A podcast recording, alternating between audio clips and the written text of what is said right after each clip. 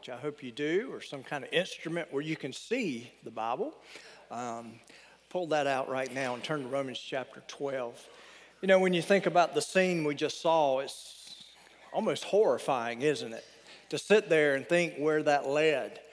And this, probably several years ago, I was looking at some things that were put out by the Associated Press, which is kind of interesting that they would even do a survey like this. But they went in and they surveyed, and they really wanted to know what caused churches to grow and what caused them to decline as far as attendance.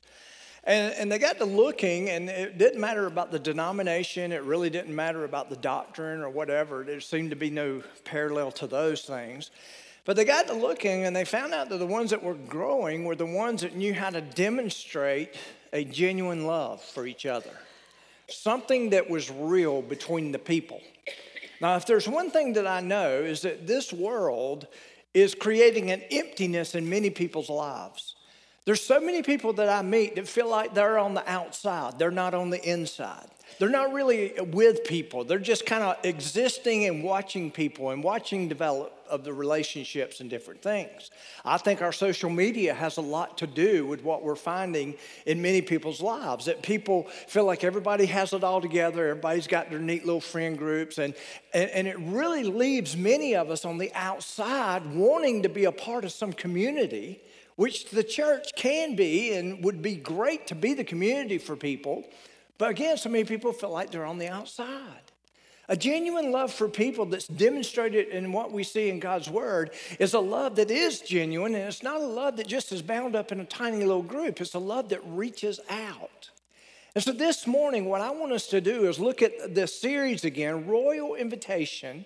And if you were to look at chapter 12 of Romans, you would see that there's a spiritual calling. We saw that in the first two verses, that idea that God's called us out. Then there's a spiritual gifting. We saw that last week and how he's gifted each one of us. But then what Paul does in this chapter is he goes into another section in which he calls it the spiritual living. What should it look like when we begin to live out what God's called us to be and to live? And so therefore, we're going to look at that this morning. So look at the introduction. As followers of Christ, we are to live above the world's standards. Our actions, reactions, and attitudes should resemble a supernatural life or a spiritual life. That's the kind of life we've been called to. Verses 9 through 21 of Romans 12 seem to be a commentary of what Paul is trying to tell us in Romans chapter 12, verse 2, in which he says, don't be conformed to this world, but be transformed by the renewing of your mind. That means there's something that takes place in you that transforms you out of what we may be living in into something new, something that's refreshing, something that is what God has designed us to be a part of. And so we see it there. Now, that's what I want us to look at this morning. All these things that resemble what our attitudes and reactions should be around those, with those who are around us. So the first thing we see there is a spiritual life is a life of genuine love, a life of genuine love. Jesus said in John 13:35, he said this, by this, all men will know that you are my disciples if you have what? Love for one another. A love for one another. A care that you're building a community of believers. In Acts chapter 2, if you go there and look, you'll see clearly that the birth of the church has just taken place. And then you get to the last part of chapter 2, and you see the dynamic of the relationships with those who part of the first church, and you'll see that love is at the bottom of how they reached out with a generosity and a genuine type of love. We see it everywhere. But Paul here in verse 9 says this. He says, let love be without hypocrisy. Hypocrisy. Now, what is love without hypocrisy? Well, if you were to go back to the Greek days, you would find out that Greek actors wore masks. Okay, you probably heard this before, but they would wear masks. So if they were up in front of an audience, the same character may come out as one thing, go back and come out as another by simply wearing a mask. By wearing that mask, that person would change who they are. And so, therefore, they weren't that person. Now they're this person. And that's where we get the word hypocrisy. That word hypocrisy is basically the person who changes mask. Paul was saying that love, genuine love, does not wear a mask. If you're going to love people, you must have to be yourself. You got to be genuine. You got to be yourself. Now, the problem is we don't even realize many times we're even wearing a mask. You've heard me say this many times. A lot of times in church, what we have are people who say, okay, when it comes to church, I'm going to go and I'm going to show up. And whether we know it or not, some people put on a mask. They're not going to let people in. They're going to pretend possibly to be something they're not. And that happens a lot in church, because in church, most people have an expectation. In church, when you show up, everybody's got to act like they got it all together. Let me ask you a simple question this morning, and feel free to raise your hand. How many of you in this room have it all together? Raise your hand. You got it all together. I mean, it is just as good as it can be, okay? None of us. So therefore, what are we saying? Right now, I'm asking you, by asking that question, if you can't raise your hand, then what I want you to do is take the mask off and lay it beside you, okay? Just hand it to the next person. No, I'm kidding. But anyway, but it's that whole idea of just being who we truly are. But you know what many people's problem is? Some people that I've met who've really let me in, sometimes they say something like this: I really don't know who I truly am. And I believe that. So many people are so bound up in shame and guilt, are so bound up in possibly abuses and different things that have gone on in their life, that the identity that they take on are associated with those things that, of what they think of themselves. So there's shame and there's guilt and all these different things. For us to truly give of ourselves, for us to truly demonstrate what love, genuine love, truly is for us to realize that all that's been taken care of by a Savior. His name is Jesus Christ. And all that can be laid on Him. And what we're doing is literally when we come to know Him as our Lord and Savior, as the one who takes care of our sin, we are literally taking that sin, taking all the guilt and all the different things associated with that sin. The Bible says He not only died for the sin, He died for the shame of that sin. But most people, they would say, I'm identified by my sin. I'm identified by the shame that sin represents in my life. And here's what we need to realize. To truly become who we really are, our identification should no longer be in our sin or the emotions of sin. Our identification should be in our Savior. We are in Christ, and Paul says that over and over again. And you know what that literally means? Our identification comes from Him. And when He died for all those things and we turn from our sin, we turn from those things that identify us in our sin. What we're literally doing is we're placing all that on Him when He was on the cross, and we're saying, you handle this. And He said, I'll do it. And then we become who we are in Him. What Paul was telling us here in Romans chapter 12, verse 2, he says, don't be conformed to the world. Don't let the sins of the world, don't let the influence of the world, don't let the shame, the emotions, and all those things identify who you are. You be transformed. How are you going to be transformed? By the renewing of your mind. And the context he's talking about is the whole idea of just living the way God sees you. And as a result of that, it will change who you are. You will have that new identity in Him. So let's look at it again. A spiritual life is a life of genuine love. And how do we get there? Number one, by fighting evil. Love, for it to be not hypocritical, has to be a love that fights evil. And in Romans chapter 12, he tells us that. Let love be without hypocrisy. He says abhor, some translations say hate what is evil. True love, have you ever thought of this? True love sometimes means you have to take a stand against something. Have you ever had to take a stand against something?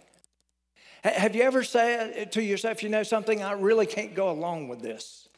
I can't let that come into my life in such a way that it changes who I am. So he says, if you invite those things in, it changes you a little bit. You become identified possibly from those things. He says, let your love be without hypocrisy. Let it be a genuine love. How do you do that? Number one, you got to hate what's evil. Because when you enter into the equation, you're no longer who Christ died for. You're allowing things to come in. The phrase to hate or to abhor in the Greek literally means to draw away. You're to draw away from those things. Now, think of this. Why does love hate evil? Listen, because evil hurts people. How many of you ever witnessed that before? You've seen someone embrace evil. You've seen them be hurt. You've seen them destroyed even possibly. It destroys and damages people. In Proverbs 6, it gives us 6 things that God hates. And then it says, no, there's actually 7. Now, some of us, I don't know about you, but sometimes I wonder, why does it say it that way? No, 6. No, really 7. Does it mean he changed his mind, thought of one last minute? No, they put that in there for emphasis. We are to hate what God hates. Listen to what God hates. Don't you think it's important to know what God hates? Listen to what it says. These are the 6 things that God hates. No, 7 that are detestable before him. Number 1, haughty eyes. It literally means arrogance. It's the whole attitude of arrogance. It says he hates a lying tongue. He hates hands that shed innocent blood, a heart that devises wicked schemes, feet that are quick to rush into evil, a false witness who pours out lies. You ever have that person that's there that's misrepresenting you? You ever had that person in your life? Can I tell you, God hates that? Can I carry it a step further? Are you the person that misrepresents who people are? Is there gossip? Is there things in there that you know shouldn't be there? And then it says, and a person who stirs up conflict in the community. A person who's always creating drama, always creating friction between other people. Always. You see, the more you love the Lord, the more, listen, you're going to love what he loves and hate what he hates. Because your identification's in him. You begin to see it the way he sees it. So how do we have a genuine love? Not only by fighting evil, but number 2, by desiring good, by wanting good. Look at Romans 12 again. Let love be without hypocrisy. Well, how do we get there? Abhor, hate what is evil, cling to what is good. Paul says there are some things you should hate. And then he follows a negative with a positive and says, and you need to cling to what is good. There's some things you just got to love. There's some things you better hold on to. How many of you find it hard in this day and age to hold on to what's truly good?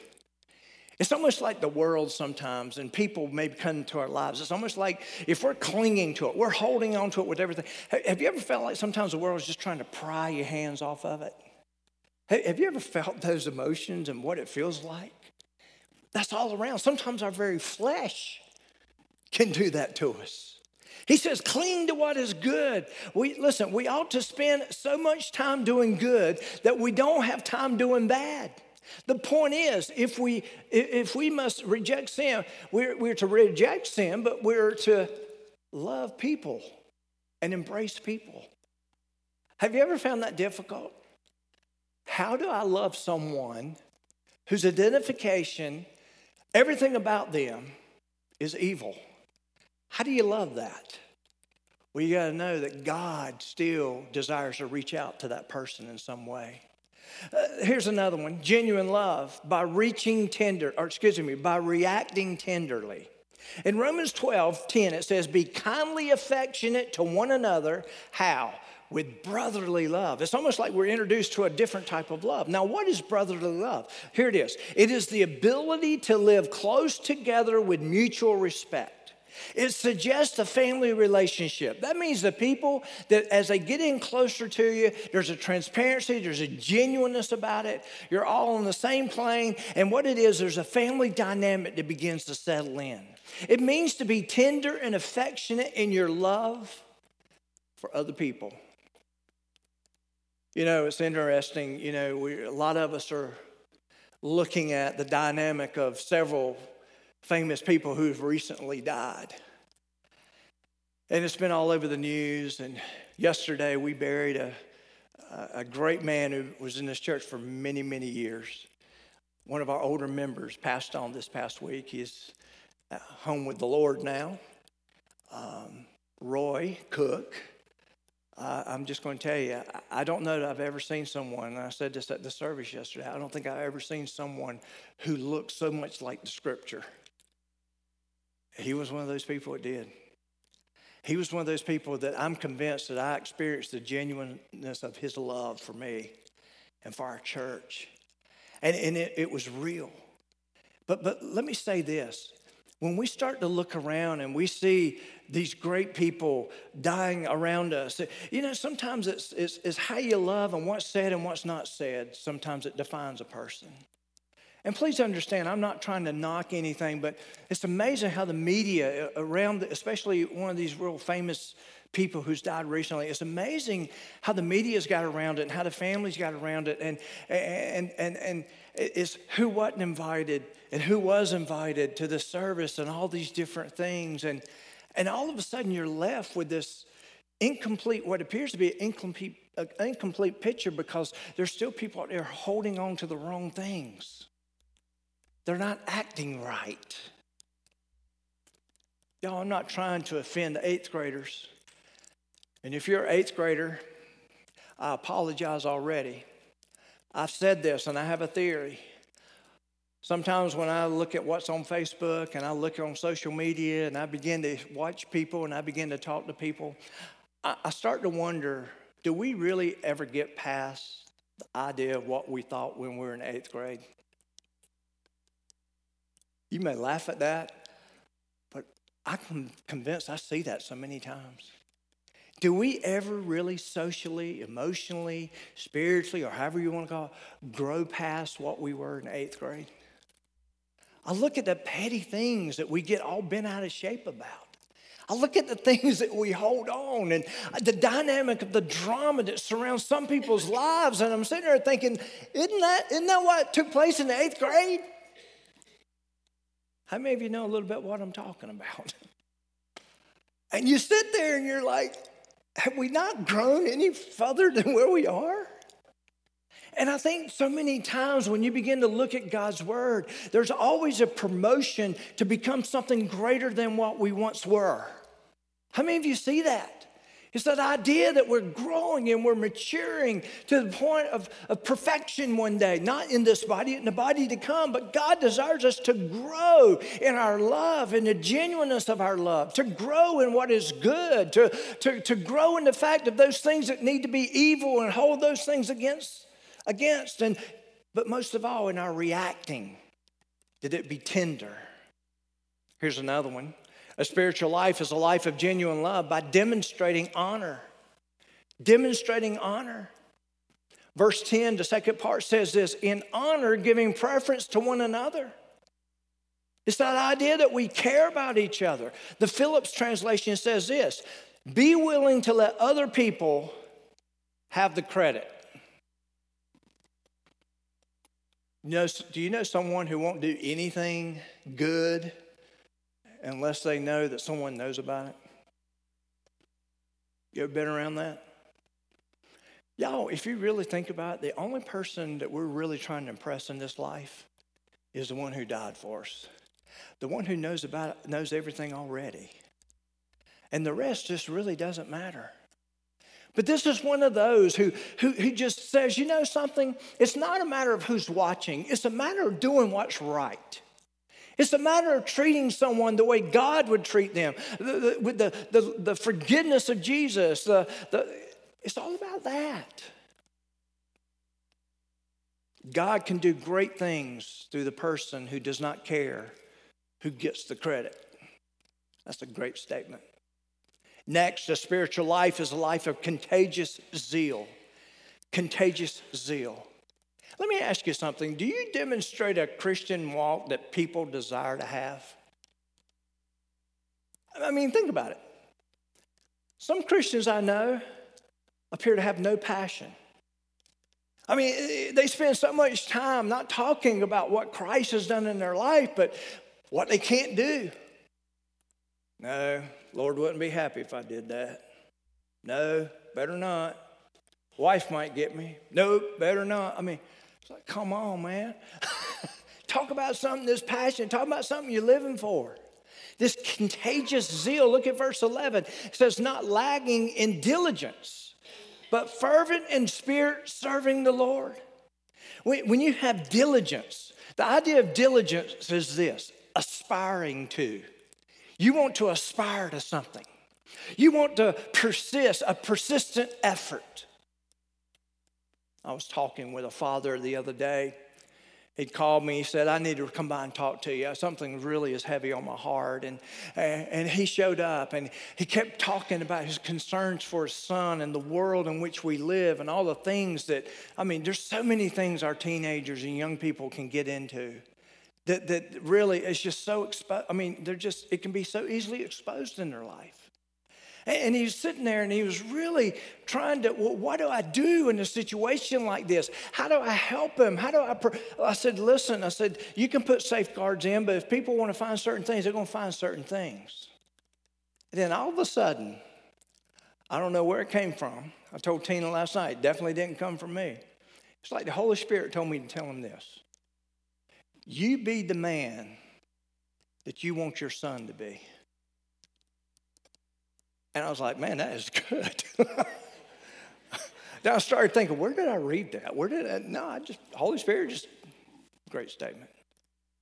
You know what that's all about? It means to aspire to be. Aspire to be. You give him a role model. You give him something to look at.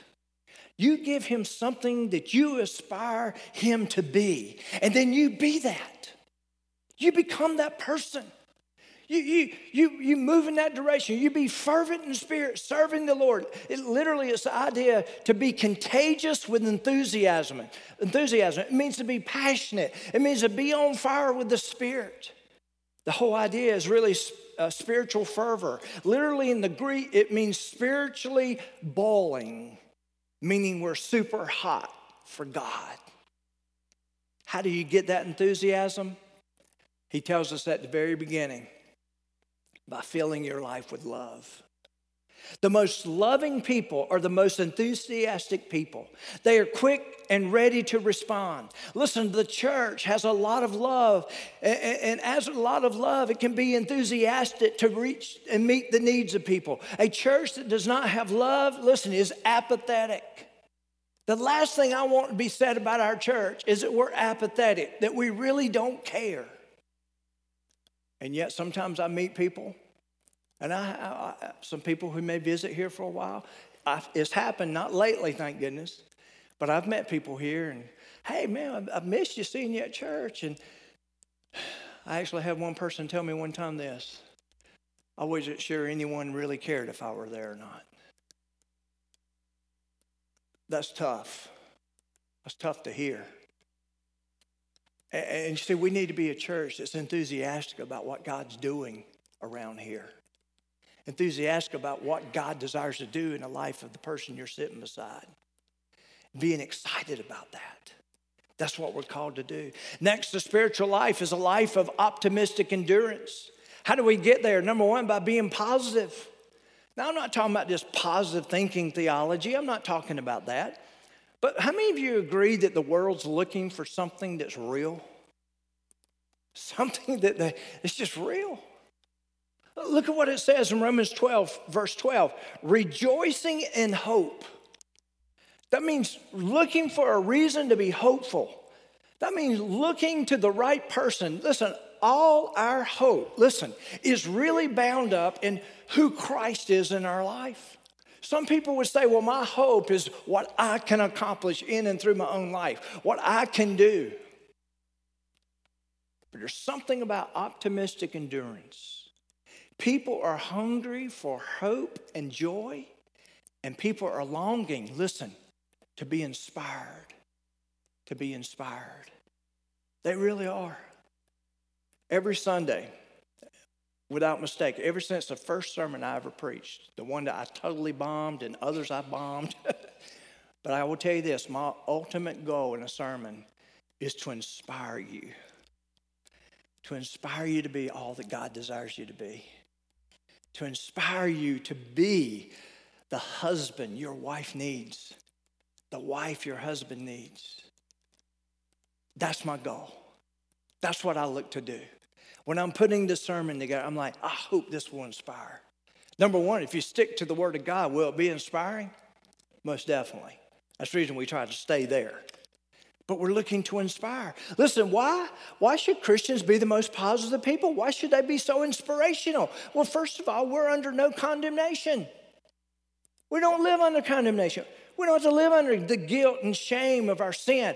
We are set free from the fear of death. The Holy Spirit prays for us. God is working everything for our good in our lives. If God is for us, who can be against us? God wants to provide all our needs, and nothing can separate us from Him. Would you say most of us need to have a little attitude check knowing this about us?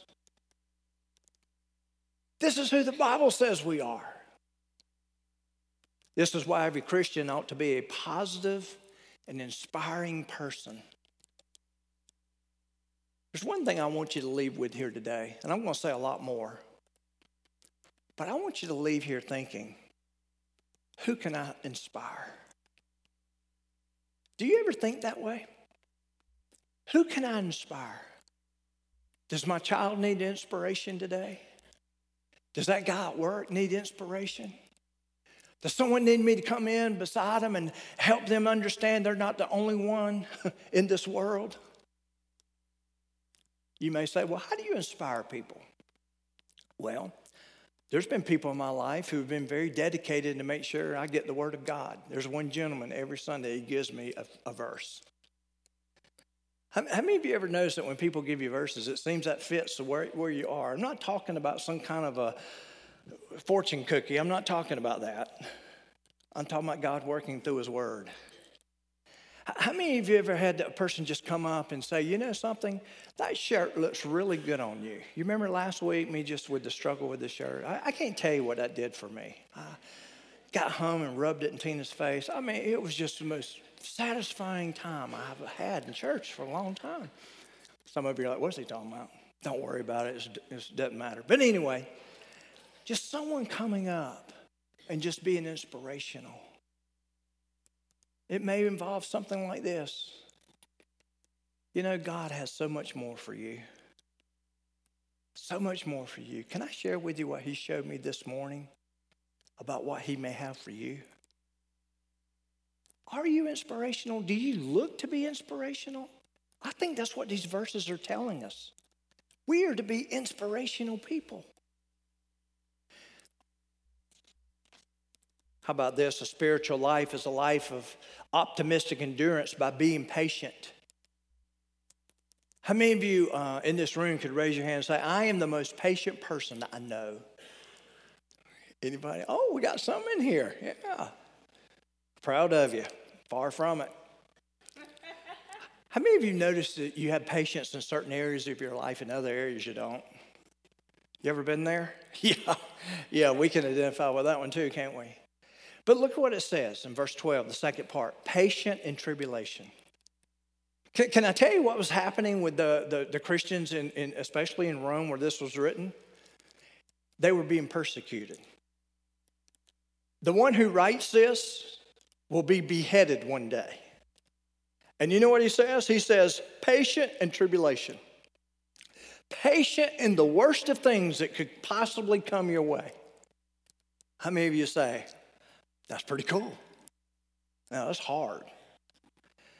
And the Bible says that we can be confident that the plan and the power of God are greater than the circumstances we're going through. We can be patient because we know that God, this is what we need to know based on the authority of God's Word, that God is using even these things in our lives to strengthen us, to grow us, to bring us to a place of more maturity. But you know what we do? And I'm guilty of this too. Sometimes we go through these difficult things. We whine, we complain, we become the victim, and we sit there and we mope. And God, sometimes I think, is just up there saying, hey, wake up. I'm going to use this for a good thing in your life. Come on, grow. Don't continue to be an eighth grader. Grow through this. Y'all pray for the eighth graders in the next service.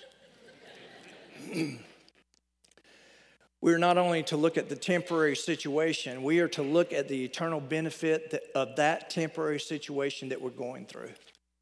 Y'all, this is the kind of life Paul is saying that we should be living. It is a life of inspiration. How many of you have heard how people have gone through the greatest of trials to come out on the other side still bringing glory to God's name? How many of you are sitting there thinking, that is inspirational? And yet he wants to use every one of us in that way.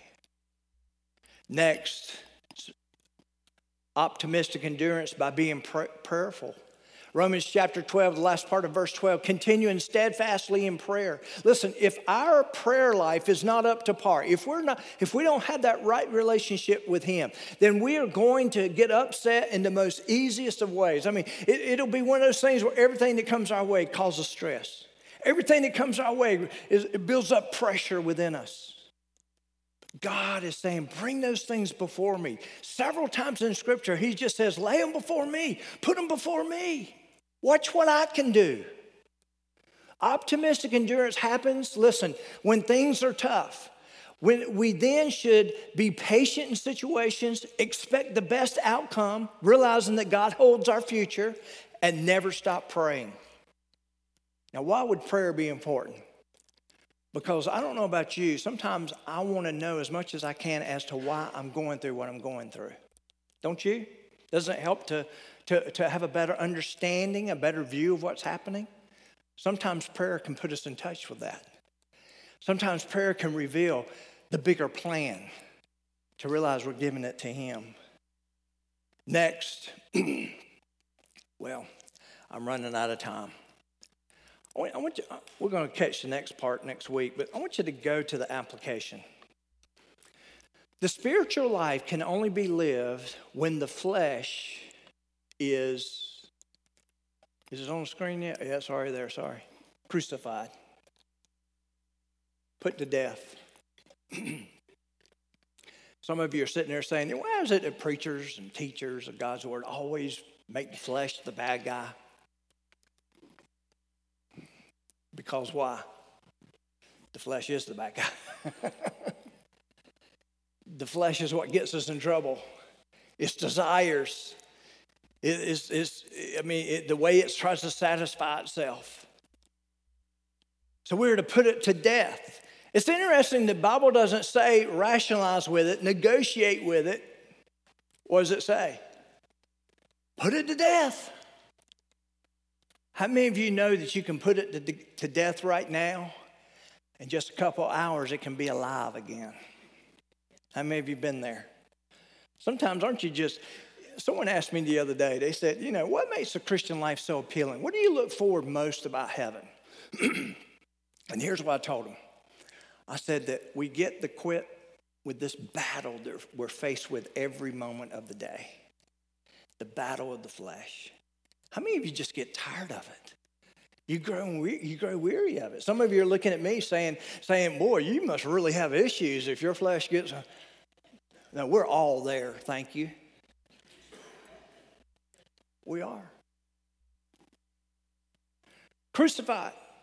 And a genuine love for God and others is demonstrated.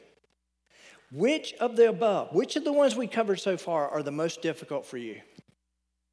Are you one of those that are not optimistic and have that endurance to know that God's going to take care of it?